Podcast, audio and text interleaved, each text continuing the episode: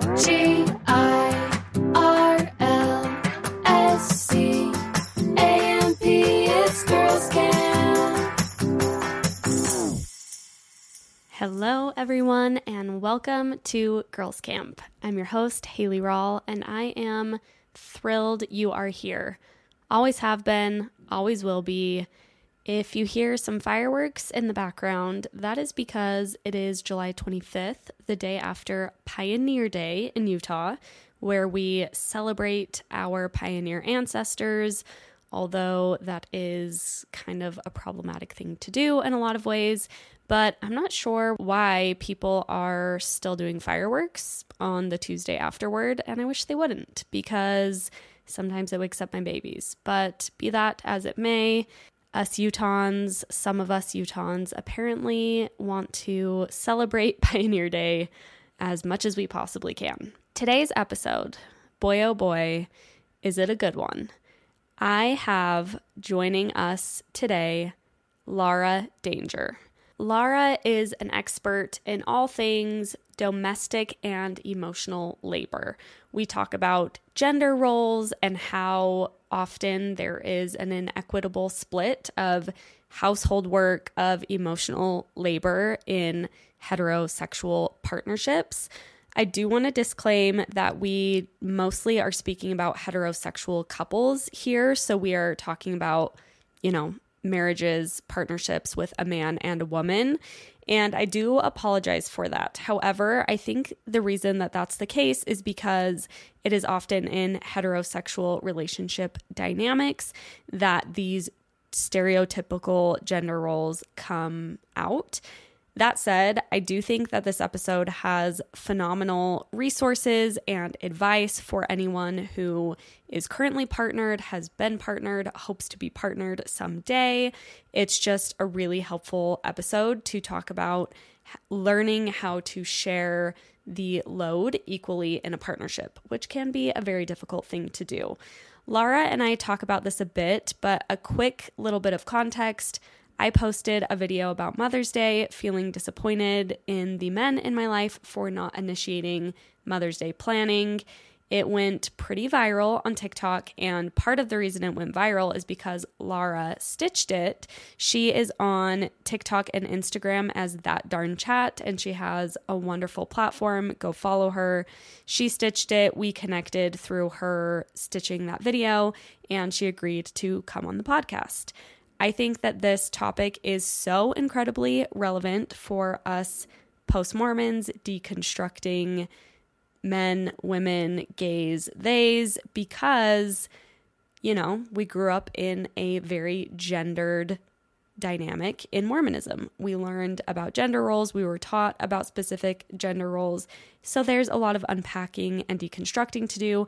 I also think the dynamic of getting married young in Mormonism, if that applies to you, also comes to play in this conversation. So, anyway, that is why I think it's super relevant and I'm super excited to share this with you all. Let's do a little campfire chat, shall we?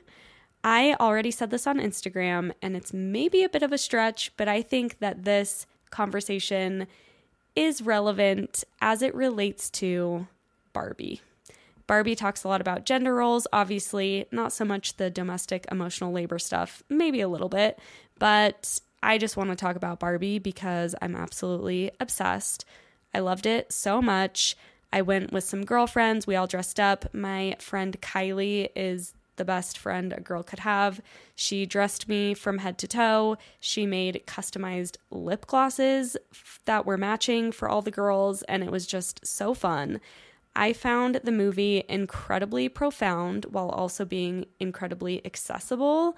It was funny and entertaining and lighthearted while also being poignant and moving and quite a scathing critique of society as it is and the patriarchy as it still stands. And there are many a conservative Christian mommy or Christian daddy or conservative Christian person who are saying this is feminist gay propaganda, to which I say, fuck yeah, it is. And that's why it's so good. And give me more gay feminist propaganda, please. especially if it's directed by Greta Gerwig and stars Margot Robbie, Ryan Gosling, Dua Lipa, etc., etc. Besides falling deeply in love with the Barbie movie, it's my new Bible. I'm trying to think if there's anything else I wanted to catch up with you all on. Uh, today's been a bit of a day. My twins both have ear infections for the second time in under a month and a half, which is never fun. It interrupts their sleep, and mama likes her sleep. So that's been a bit of a thing. But we got them on antibiotics, so please bless that they sleep better tonight and are on the up and up. Also, I have a head cold, if you haven't noticed by now. I forgot to apologize for my sicky, kind of hoarse voice, but sorry. So it is. Luckily, I recorded with Laura a little bit ago, so I am fit as a fiddle for the conversation you're about to hear. Can't wait to share this combo with you. So, without further ado, here's the discussion with Laura Danger. Welcome to Girls Camp. Thanks so much for being here. Thanks for having me. I cannot wait. I feel like your area of expertise is something that my listeners very much will be appreciative of and are in need of. And I just know we have so much to talk about. So, I would love to get started if you could just give a general introduction of who you are, what you do, how you found your way to this line of work.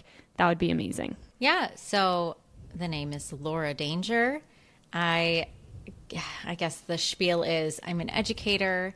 I create content online and I coach individuals, couples, run workshops and do events I also write curriculum for people who are trying to divide domestic labor better. I am certified in the Fair Play Method, which is a book and a system developed by the author Eve Rodsky. And it's basically a method of communicating about domestic labor that has to do with the mental load, which is something that has been missing from this conversation around domestic labor for a really long time. Great. And how how did you find your way here? I'm I'm curious what led you to this this specific expertise. So I am I'm a married person. I've been with my husband for 14, 15 years now, I guess. Mm-hmm.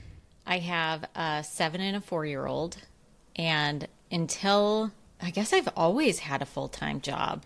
Always since we've been together, I've had a full-time job. So we're a dual career a partnership However, I taught in a classroom for a long time. So during the summers, I was living that stay at home parent life.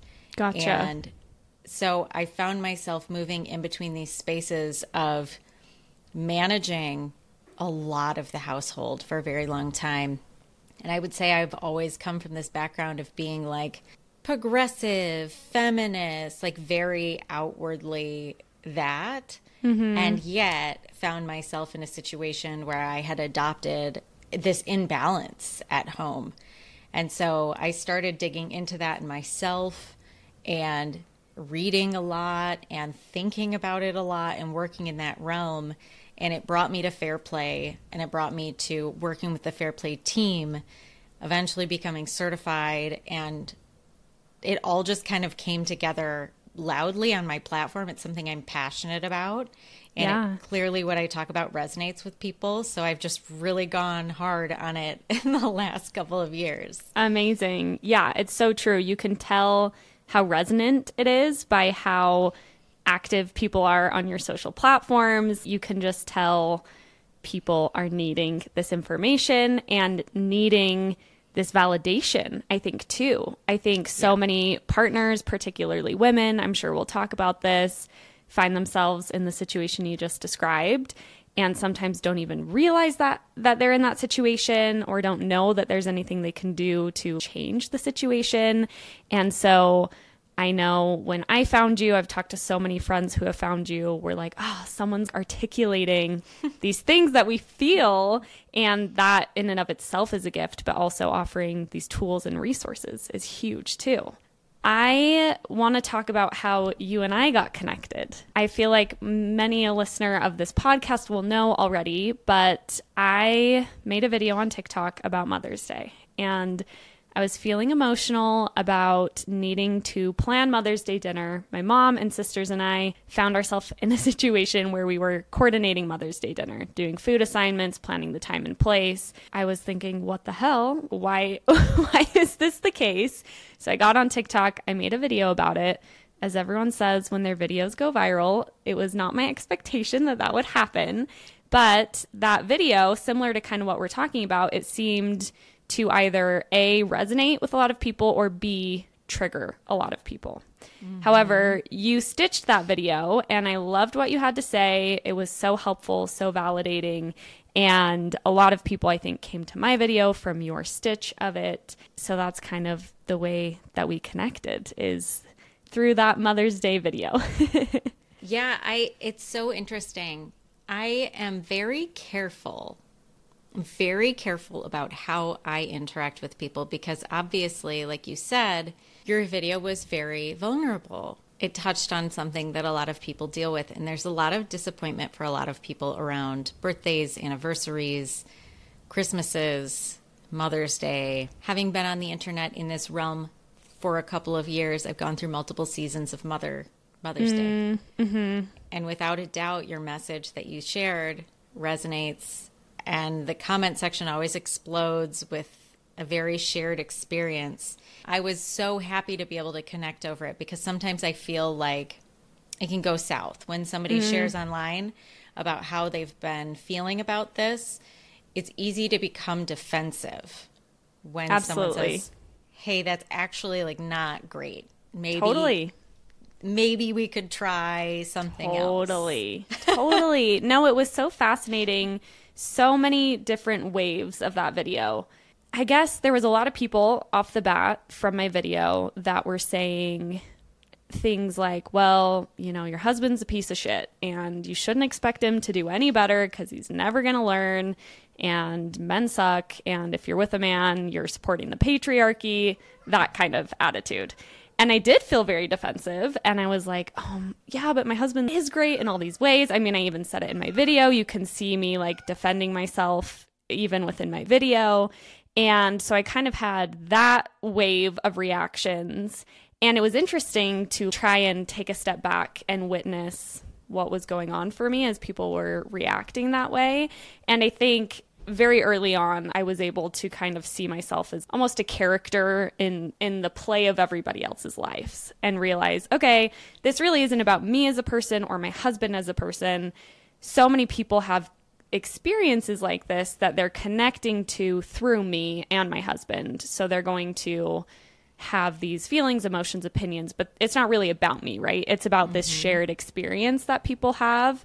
So that was helpful for me. However, I do think that reaction is really worth talking about because I find myself in a situation, as I think many people in my community do, that we have partners who say that they're feminists, who are trying to be better, be progressive, share the household labor more equitably, but aren't always actually doing it. I think that's an interesting place to be because I think there's obviously a difference between a, a man or a partner who's like, well, I don't care. I'm not going to do that anyway. Like, get over it, which there were plenty of those men in my comments as well, versus someone like my husband who, I mean, I showed him the video and I said, I'm going to post this. He said, post it. Like, we talk about it all the time.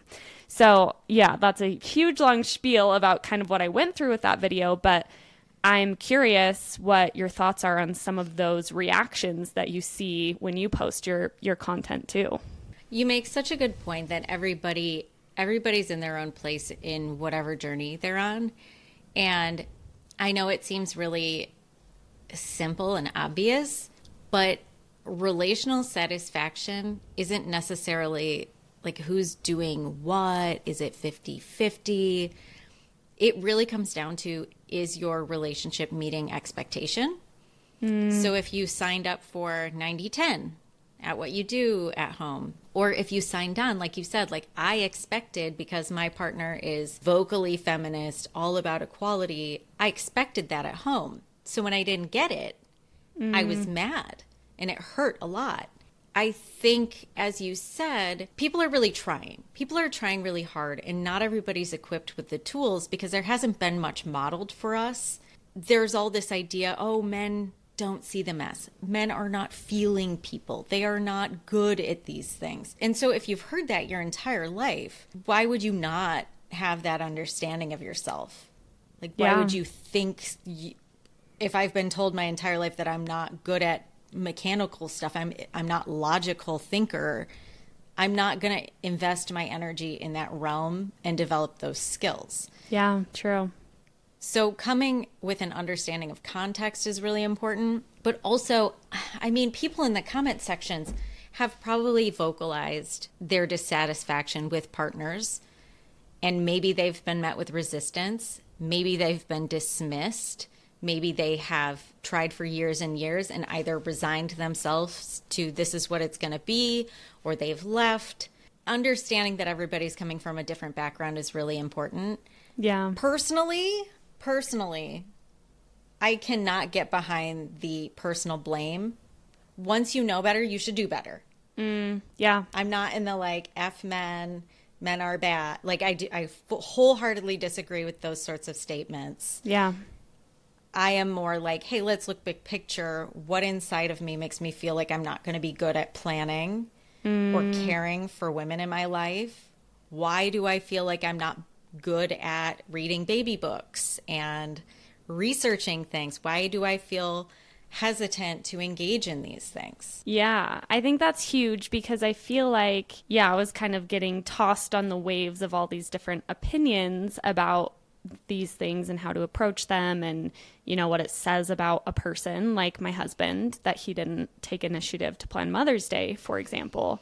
I think that's where my defensiveness really kicked in, is around what you said. It's tricky, right? It's a very delicate balance to hold of really truly saying, my husband does need to do better. This is not working for us. We are working on it and it needs to improve. However, I also understand the context of society, first of all, mm-hmm. and also where we came from specifically, which I want to tell you more about with our hyper religious upbringing.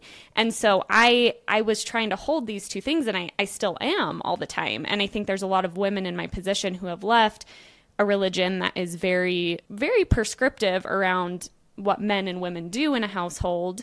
And like it or not, our male partners, that's what they learned as well. And like you said, mm-hmm. that's what they saw modeled to them. And so I think it's important to understand that context. It also is important to expect better and work towards better. And that's where things I think can get complicated. But that's why I appreciate what you do because I feel like you speak to that space without condemnation, but still saying, like, this is real and this is valid and it's something that's worth figuring out. And women deserve to have essentially more help. yeah and you mentioned i want to say so you mentioned that you and the women in your life kind of called each other up and planned right mm-hmm and that is so special and i think that that's really cool and i think that that is something that we should hold space for there's something so special about platonic and and family love and community that you can find in those places Yeah. and one of the things that I think is really sad, and I want to hear more about your experience with like religion and things like that Yeah, in this yeah. context. A lot of men get left out of that kind of like camaraderie, that kind of connection, because Mm. they're taught that they're somehow not good at it. Whereas I don't, I bet, and I kind of want to hear about this, but like I bet your husband is very thoughtful in many different ways. Absolutely. Yeah, I think that's a great point because I was thinking about this with Mother's Day dinner. I'm in a group chat with my mom and sisters. We do Sunday dinner coordination throughout the rest of the year. My husband, my brother in law, my stepdad, they don't have a group message. They don't even really talk to each other. There's like all these factors, like you're saying, that do contribute to it being this way. And yeah, I think that's just such an interesting point you made about being conditioned to think we're good at certain things and therefore putting more energy into becoming good at those things and focusing on those things. And then it just continues to perpetuate. And then our kids see that and so on and so forth. I i will tell you quickly about the religious background stuff and i'm excited to hear your thoughts this podcast is a post-mormon podcast so I grew up as a Mormon for about 25 years. My husband and I left the church together about three ish years ago. And in Mormonism, they have both doctrinal statements about how women essentially should be primarily the caretaker of children in the home, and men should be the presiders and providers, is the gist of it. And then culturally, although this is not always the case, because I'm sure some will be listening who are like, well, that's not how it was for me, or that's not what I saw. It is most often the case that the women in heterosexual relationships stay home with the kids and they do most of, if not all of, the domestic labor.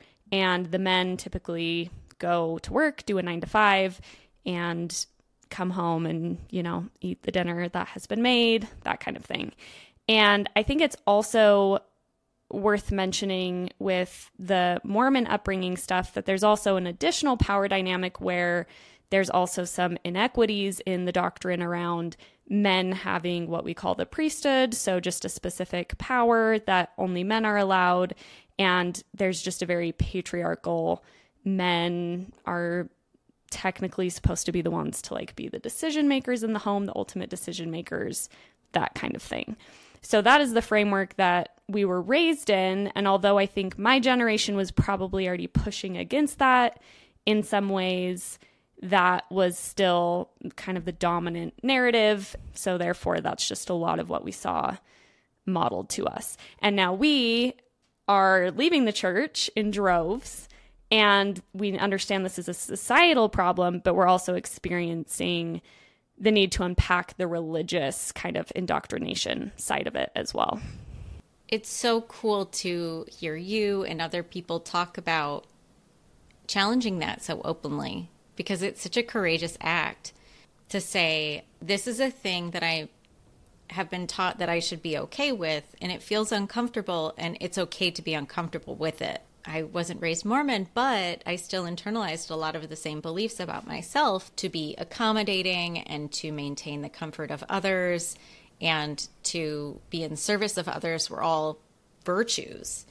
Yeah. And so whenever I'm like, oh, wait, no, I want to be considered, I want my needs to be thought of the same way that I would think of yours. All of the guilt that that brings up in Mm-hmm. me is you have to be so courageous to push back on that and then be loud about it. So I'm always like, kudos. Good for you. Thanks. I really appreciate that. And I think that, yeah, that's a big mission behind this podcast, too, because I think not all of my listeners, but a large chunk of them are women. And we find ourselves in an interesting position, too, because another thing worth mentioning with Mormonism is many, many Mormons get married very early. So I got married, I was 20, my husband was 21. At that time, I don't know, I think I considered myself a feminist. I didn't know what I know now, and I wasn't really a fully developed adult, nor was my husband. So we also find ourselves in an interesting situation, which was coming up for me around my Mother's Day video, where a lot of women were saying things like, Well, how did you not figure this out before you married him? Things like that. And I was like, oh, I was just in a very, very different situation at that point. My needs were mm-hmm. different. Just how I viewed the whole situation was different. I think getting married young and having children very young as well are additional factors that I think kind of magnify this dynamic of inequity around the household among Mormons, which is hard to kick as post Mormons. A hundred percent. That's the other thing that drives me bananas. Being really angry at men, I'm never ever going to take that away from someone. Like you be angry, you be angry as, as angry as you want to be, whatever. Yeah. But the uh, the idea that I hear sometimes from people who have not who have been able to reject this out of the gates, I feel really frustrated sometimes hearing people say like couldn't be me. You knew what you married. You did this to yourself or even I know this wasn't the case with you, but I see a lot of videos where people will say like divorce, divorce, leave him. I bet you got those comments. I got lots of that. Yeah. and it's it's so narrow-minded and like you said people are thinking of themselves they're projecting their own experiences and have their own context yeah. but there are so many reasons why we get into this scenario And there it doesn't matter how feminist forward you are, it doesn't matter how well intentioned you are. That's why I always say like if you know better, you can do better. Everybody is doing the best they can with whatever information they have. Mm-hmm. And a lot of what you're talking about with religion, with patriarchal thinking, is making your value. I saw my value as tied to protecting other people's Yep. comfort. Yep. So my entire worldview explodes when I have to push back on that. Yeah. So, like, everything becomes unstable when I start to challenge these things. So, to blame someone for not wanting to feel unstable and disoriented and unsafe, come on. Yeah, absolutely. I so appreciate you saying that because something I want to talk about with you too is the ways that this dynamic, and I don't mean this, I know you'll understand, I don't mean it as like a blaming of the women in the situation. I don't at all. But understanding how because I do connect my value, even if I rationally don't, but deep in my my inner child or you know what I was taught to believe all growing up is this is my value. Mm-hmm. And even if I rationally reject that, I definitely realize I still participate in my marriage in a lot of ways that reinforce that. And so I feel like that's another interesting thing is to see how I myself am maybe preventing certain progress in my marriage towards these things because I am, even though I don't necessarily want to, I'm still hanging on to, oh, but wait, this should be my value add. It's hard to feel deserving even of extra help around the home when you're taught your whole life that that's just what you should do as a woman and that should be your value. And in addition, when many, many couples around you, the women are not asking for those things. So then you feel like a bitch essentially for being the wife who's like, hey, help me with the laundry. Because when there's a lot of women around you who are seemingly happily doing the laundry and doing the cooking and taking care of the kids, that also I think affects us. And where we live right now in Utah, that is still something that we're surrounded by. And I think in society in general, that still seems to be the norm in a lot of ways. Yeah, it's so it's so insidious because like at your core value, if you're taught innately, you're born biologically better at doing these things. And so even the thought where I'm like, "Oh, this is hard for me." You're like, "Oh, immediately I'm a bad woman, bad mom, bad wife. Something about me is broken." So you got to get past that hurdle. Yeah. And then you're like, what makes me more deserving and worthy of love is to be really good at accommodating other people. So obviously, my needs are getting in the way of they're going to make people uncomfortable. If I make people uncomfortable, I'm bad. I'm a bad wife. I'm a bad mom. Every single time you're like, oh, maybe I should consider my own needs. Maybe I deserve to be considered. It touches on all of these teachings of patriarchy, which is your mm-hmm. needs are lesser. Mm-hmm. It's such a trap. And I really genuinely think it's like you got to curate your social media feed to get these voices who are just going to scream at you. Like, no, when you love people, it is appropriate and fair to expect that sort of care in return. Reciprocity, it's okay. Here's what I think the way that I love other people, I love loving people, I love being able to give them that love. That feels good to me. I should let other people love me in the same way. Mm. They should be able to feel that that gift that they feel when you love. Yeah. Like not letting them love me or see me the way I am is is withholding parts of myself from them. Mm. I love that. I've thought that too. I haven't applied it to me in that same way you were saying, but when my husband and I, so I have twin girls, they just turned, they're like 14 and a half months old. And it's been a ongoing process to figure out how to share the parenting load. And especially with twins, they're our first. And one of the things I remember saying to my husband when there was one day where I was like, I feel like I'm doing too much. I feel like this doesn't feel equitable. And I said to him, Yes, I need help. That's real. And I do deserve that. But I was also saying to him, You're missing out too mm-hmm. on loving our children in the way that I get to by taking care of them. And I want mm-hmm. that for you. And I know you want that for you too. And that's one thing with childcare specifically that is so devastating to me to see sometimes is certain partnerships where the male partner is so hands off and what a sad thing for them to miss of that kind of love that you're talking about that you can offer by way of this care and labor. And that was an interesting conversation to have with my husband because as we talked through it, he was like, I absolutely want that too. And he was kind of seeing how, like, maybe certain, you know, friends of his or people he had seen had kind of missed out on that in a way that he didn't want to. I think same obviously goes in just a companionship where it's like wait i i get to love and take care of you i get excited about buying you gifts i get excited about planning events on your behalf and yes it's labor but it can also be really fulfilling to be on that end of it too helping a partner understand that that when they learn to reciprocate it's also go- going to feel good for them too like it's it's a win-win win-win-win A hundred percent. And I think that's a part of what's missing in the conversation around what it means to protect and provide. Mm. Because I think about the way that we define that in certain ways is very limited. And then you think about, okay, protecting my kids is also trimming their nails. It's also cleaning the house and teaching them to wash their hands so they don't get sick. It's all of these other little aspects, knowing how much Tylenol or whatever Yeah. it is that you give them Yep. is. All of these little details that make them feel safe and secure.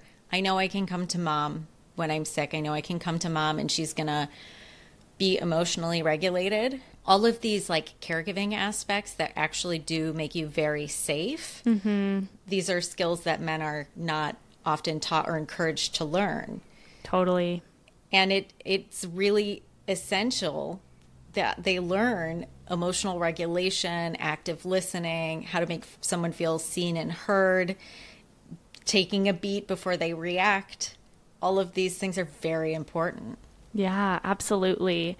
So true. I'm curious how you distinguish, or I know some of these terms we're using maybe aren't as familiar for people, but do you consider, like, when you're talking about domestic labor, what are you considering domestic labor?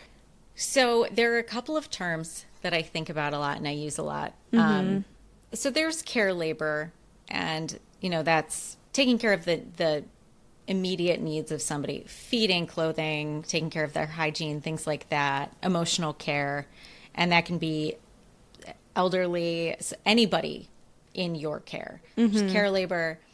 Domestic labor is the sort of things like cooking, cleaning, making sure the house runs okay, but it's also this is where mental labor comes into play. Mm. It's the scheduling, researching, looking up daycares, vetting them, calling babysitters, being available for a contractor to come meet you at the house. Even if you have an outsourcing, you have to make sure the house is prepared for someone to come in and help. Mm-hmm. So it's all of these other little aspects.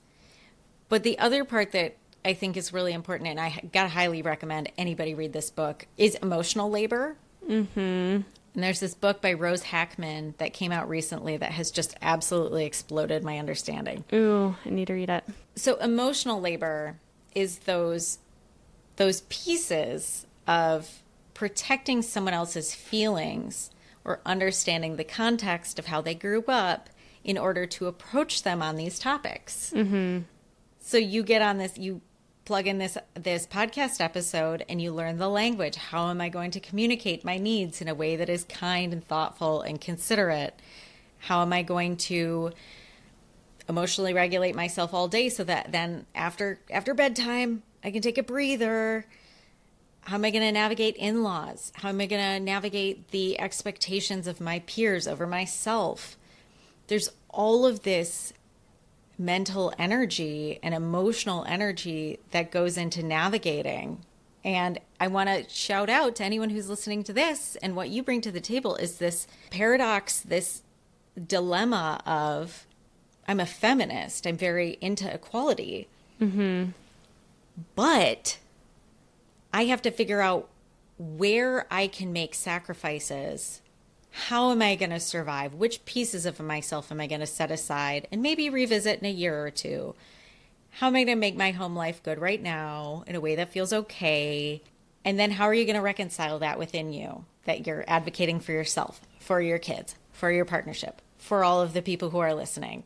Yep. That's not easy. Yeah. That's energy. Yeah, totally. I you spoke to that so well. This is the thing that I felt like I had to explain time and time again to my partner is for example, I'm sure you hear about situations like this all the time, but it's like, "Oh, babe, I'm going to run to the grocery store. Do we need anything?" And I will say, "Okay, I haven't had time to research. Our girls just turned one year, so now they're they can eat different foods. So I need to research what food they can eat, how to prepare it. I need to look what's in the fridge already. Based on what's in the fridge already, see if there's anything else that needs to be used. Find recipes online that fit with what we already have. Think about if we're going out to eat at any time this week and what our plans are for the week. Then I need to go make an entire grocery list so that I'm actually maximizing my time at the grocery store because I won't have time to go back in the next few days. So, yeah, I can do that, but it's going to like take some time. So, I would rather Yeah. just go to the grocery store tomorrow because I don't have time to do that for you right now. And I appreciate the willingness to run to the grocery store because you noticed, you know, there's no eggs and you want eggs right now or for breakfast in the morning. But that's just one example of how much there is behind it. And especially, I feel like this comes up with kids where it's like, oh, we need to buy the kids floaties. And I'm like, oh, yeah, I know, but I need to do a decent amount of research on what type of floaty they need. I need to probably measure them to see what size of floaty they need. Are we going to buy two of the same kind or should we try one for one twin and one for the other?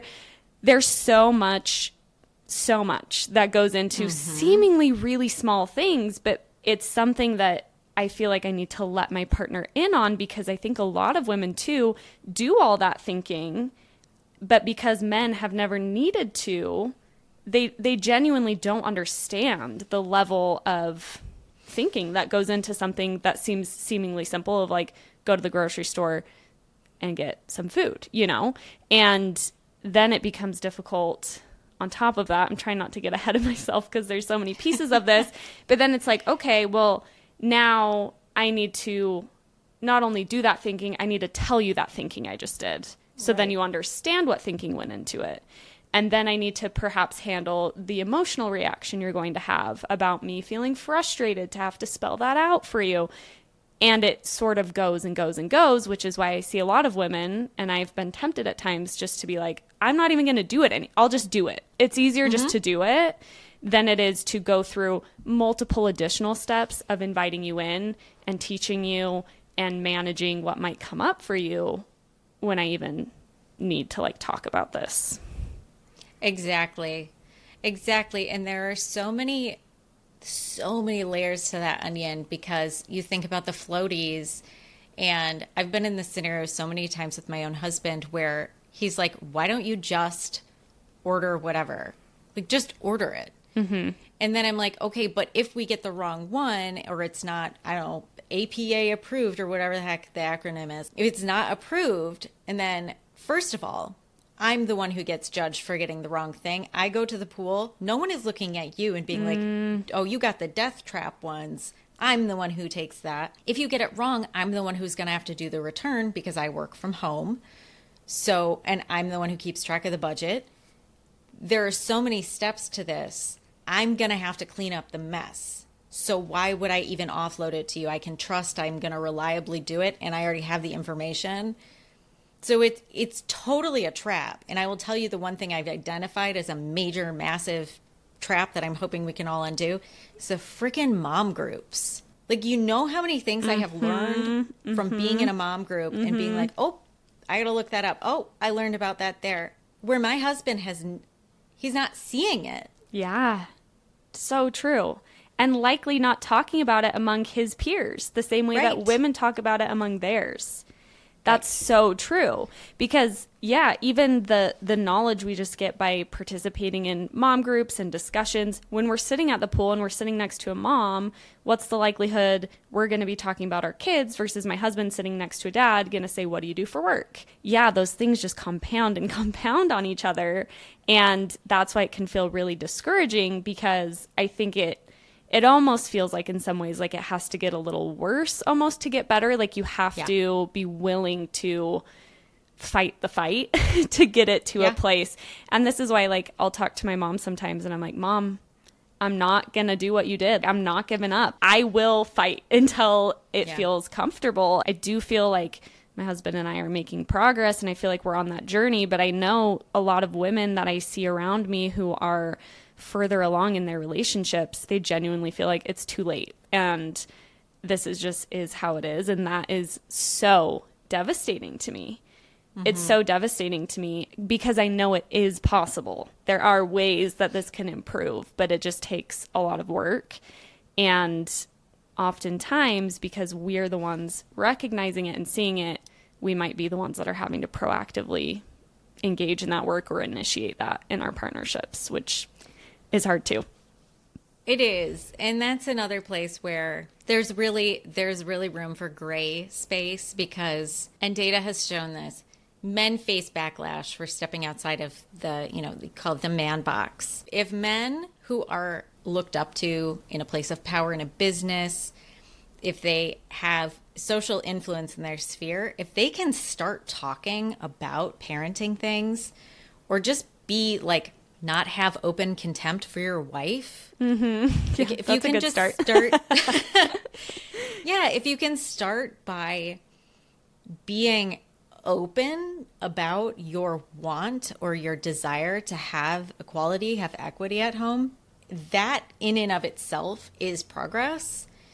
Just doing it out loud, wi- having other people witness you. My husband works in a very, very male dominated field.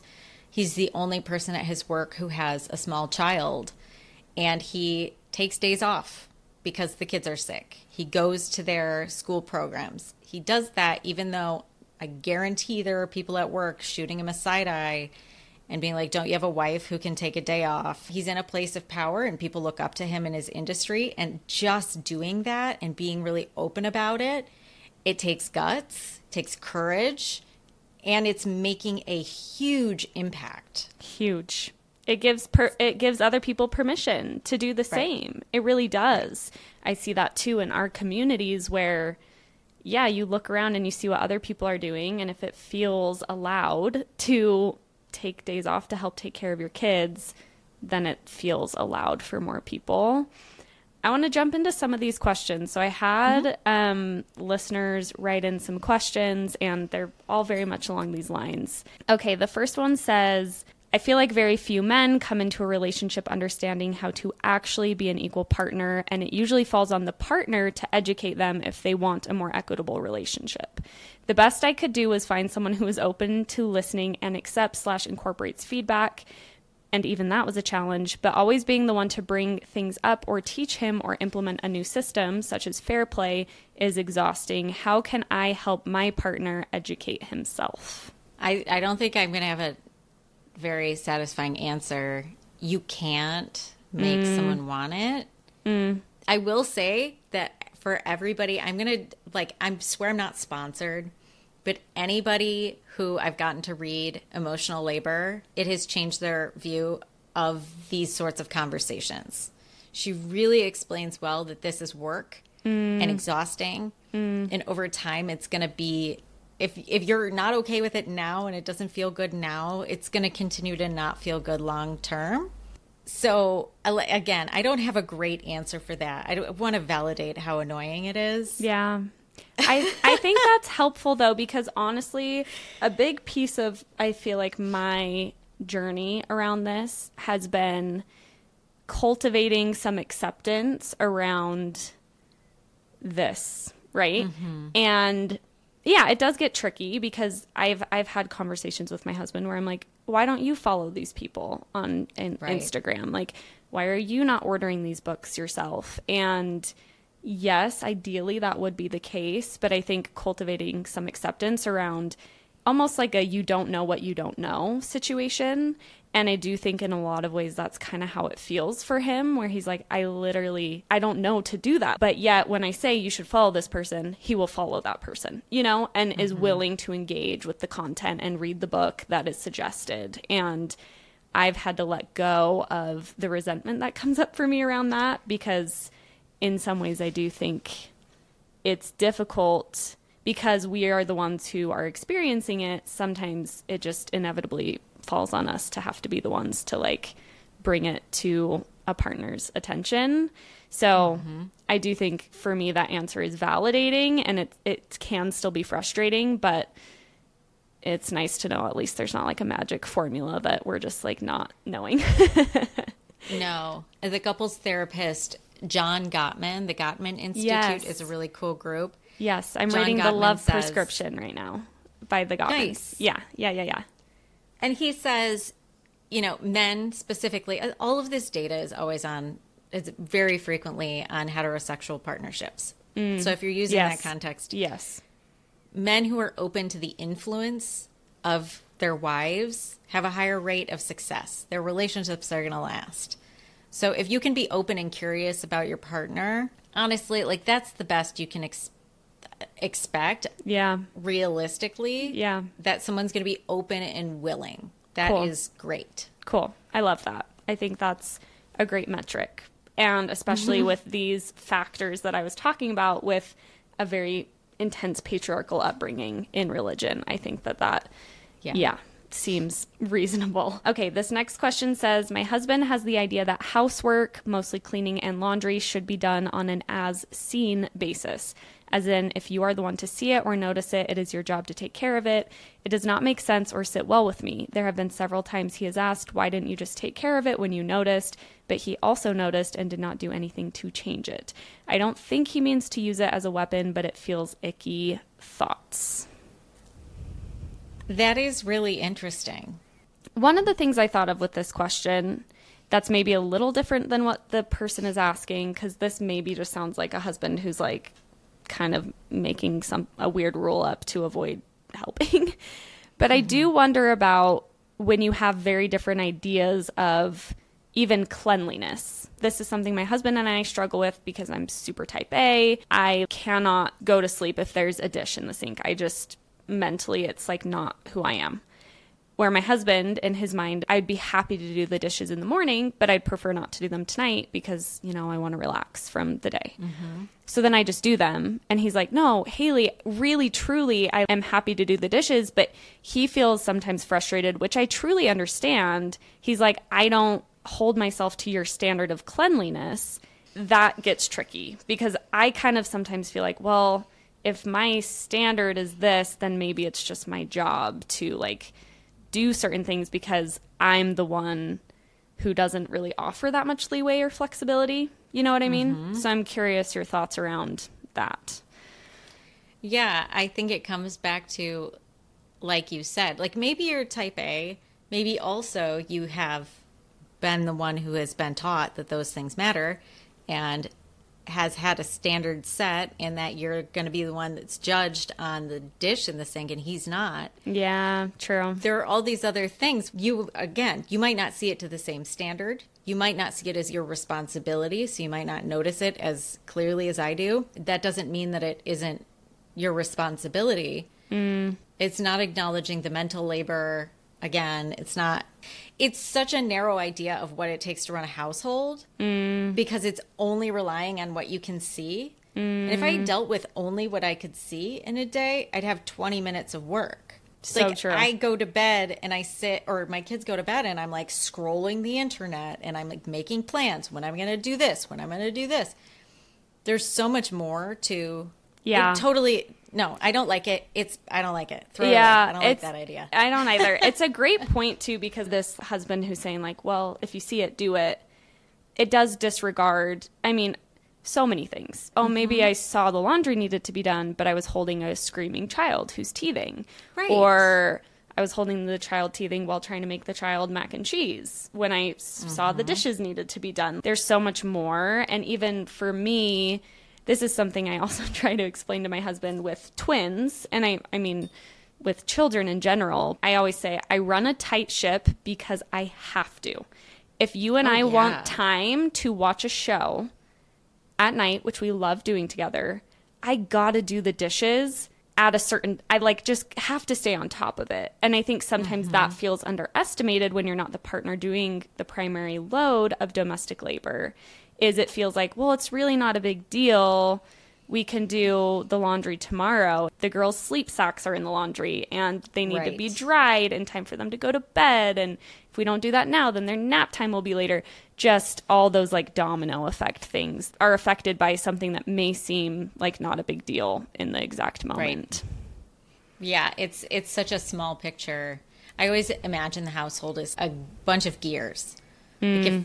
If the spoon isn't washed, I can't serve the food. If the pot is dirty, I can't cook. Mm. All of it's all a bunch of dominoes, a bunch of gears. And if one thing is messed up or not on a schedule, then I'm nitpicking, then I'm nagging you.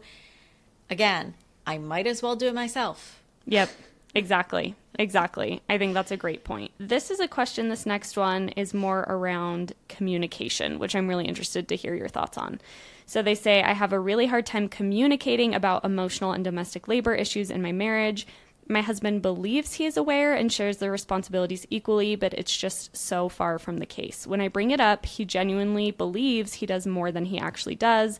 I end up feeling like a dumb whiner when I try to go step by step to help him see. How can I help him open up to see the huge disparity between what we do and address it with him in a way that will actually be received? So if you were going to use the fair play method, it's so the concept of fair play is great because basically what you do is you uh, you have a bunch of cards, you talk about how to set a standard, and then you have somebody fully own it.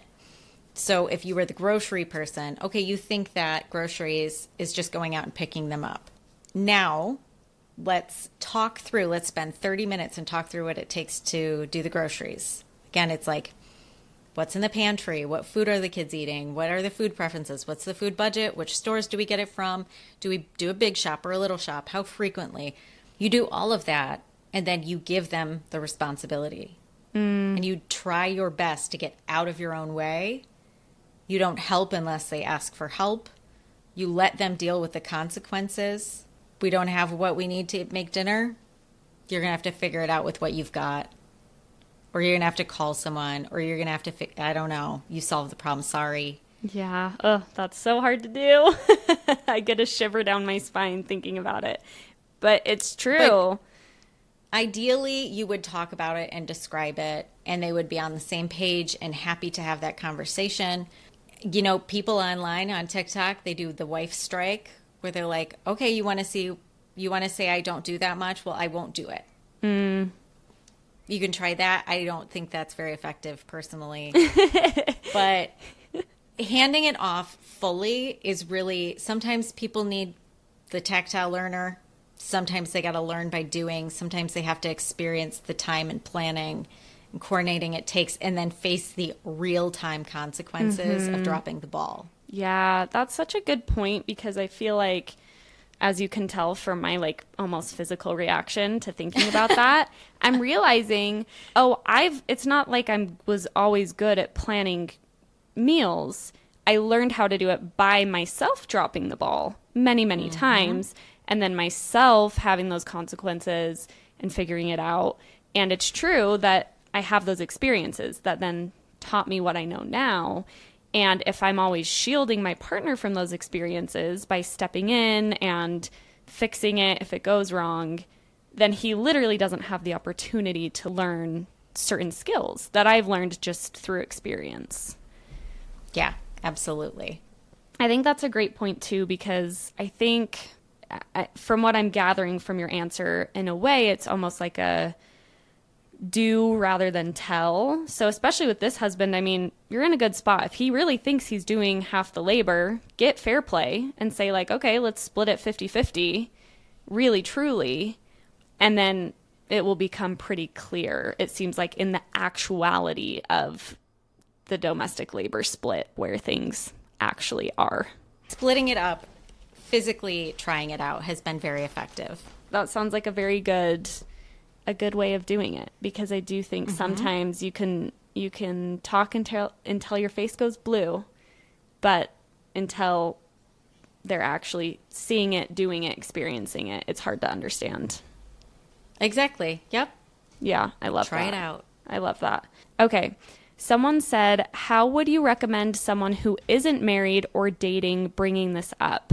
I feel like I say certain things to men about how I think housework should be shared or how I still want to work when I have kids, and it is often received in a negative way. I think it has to do with the fact that I live in Utah, but do you have any suggestions? So I think a way that you can bring it up is by talking about influence and recognizing if somebody is willing to even engage in conversations about that what how housework could look, being curious, asking how things work for them. What does equality look like to you when you imagine having kids? What does that look like? Like how do you expect the day to day to look? Talk about their family. How does your family do it? Did you like mm. that? Inserting the curiosity and the self reflection, I think, is really important because a lot of times I talk to a lot of men who didn't like how their the men in their lives parented, but they haven't quite looked at how they do want to. Mm. Yep. That's a very great reflection point to bring up because naturally, as humans, for all of us, it's easier to look outside of ourselves when we're analyzing. And it's like, oh, you know, how involved was your dad in your life? Would you have preferred it differently? And then when they take that back into how they currently operate, they might see things differently than they did before. Mm-hmm. Yeah, that's a great one. That's a great one. Okay, I feel like we could talk forever. This is so, so helpful and so validating for me, and I know it will be for everyone else. Before I let you go, you have talked about fair play and you've talked about the emotional labor book, and I can include those in the show notes for people listening. Are there any other resources that you would recommend or like places for people to start who are looking to become more equitable in the domestic emotional labor? So I I mentioned that I'm Fair Play certified. Fair Play has a documentary that you can watch. Eve Rodsky has a podcast you can listen to, and there's the book and there's the card. So that's its own thing, and I think it's a really good jumping off point. There's a lot of great language there. You can start also on YouTube. I have a YouTube video. It's like 10 minutes long. You can put me on two speed, listen real quickly. I also have a podcast, Time to Lean, where we take questions and we talk through things a lot like this. And we talk about viral videos and media and all that. And I have freebies that you can download to start these conversations on my website including the list of the fair play cards so that you know the person who wrote in oh i don't do anything around the house. Oh you do 50-50 okay well look why don't you take a highlighter real quick? Go ahead mm-hmm. and highlight all the things you Yeah. do and then highlight what i do i don't recommend coming into it angry but it is a good visual so you could always start there I love that. So helpful. I think that's super great. I feel like something that was so amazing to me about that Mother's Day video is honestly, I feel like my husband and I have made significant strides f- since that video. And I think a big part of that, and this is not conscious on behalf of my partner at all, but I think it was really huge for him to see the reaction to that video and understand, oh, this is a thing. This is mm-hmm. very much a thing. And again, that I don't think he was thinking like you're making this shit up. Like he's never made me feel that way, but I think to see the scale that this is a thing and to see that thousands and thousands and thousands of women were relating was really impactful for him and he took that to heart and it's made a really mm-hmm. big difference. And I think you know, and this happens in marriages on both sides where it becomes really personal. It becomes about the character Yeah. of the person. And for him to see, oh, this really isn't like a character thing on my part. This is just like a societal thing that is the water I'm swimming in. But also, it's a big deal and it makes a big difference. I think that was really huge for him. And, you know, bless his heart, he got blasted in front of millions. But I do think that that was. That was one of the huge benefits was he realized, oh, this is a big deal. This is not you saying, Bentley, you're a bad person. This is saying, Bentley, this is a societal issue that I want to do better at in our marriage. And I know you want to do better at. We want to do better at it for each other. We want to do better at it for our girls. And since then, I feel like it's it was more taken to heart in a way that it hadn't been previously. But I think these resources you're mentioning have the power to make it maybe less about like you versus me and like our Mm-hmm. characteristics and more about oh, this is a societal problem that we can team up together and work to do better on. Yes, that's why I love gaining the perspective and the context because it does often feel like a personal failing by struggling or feeling uncomfortable or disconnected. And it's absolutely a symptom of something bigger. And having the context relieves a little bit of that pressure. Yes, exactly. And having the real tangible lists and things like that pre made for you, I think also takes away some of the emotion. And like you're saying, you're like, okay, let's look at this. And like we mm-hmm. can see it in a very different way than when you don't have those like tangible resources. So I think that's phenomenal. I so appreciate this. Everyone needs to be following you on Instagram too if they're not already. Like you said, having these voices and these reminders and this messaging reinforced to us as women, I think is super, super important in our deconstruction of those patriarchal messages we've all learned. So I just so appreciate the work that you're doing around this and it's really, really huge. And I'm so glad you're willing to come on to help an audience that is very much in need of this information. I'm so thankful to be here. I really appreciate the conversation. It's so important. Yes. Amen. Thank you so much. And excited to still be in touch. Maybe I'll have a viral video about the best Mother's Day ever next year. Yes, 100%. Oh, tag me. I will. I will. so nice to meet you, Laura. Thank you so much. Bye. Bye. G I R L S C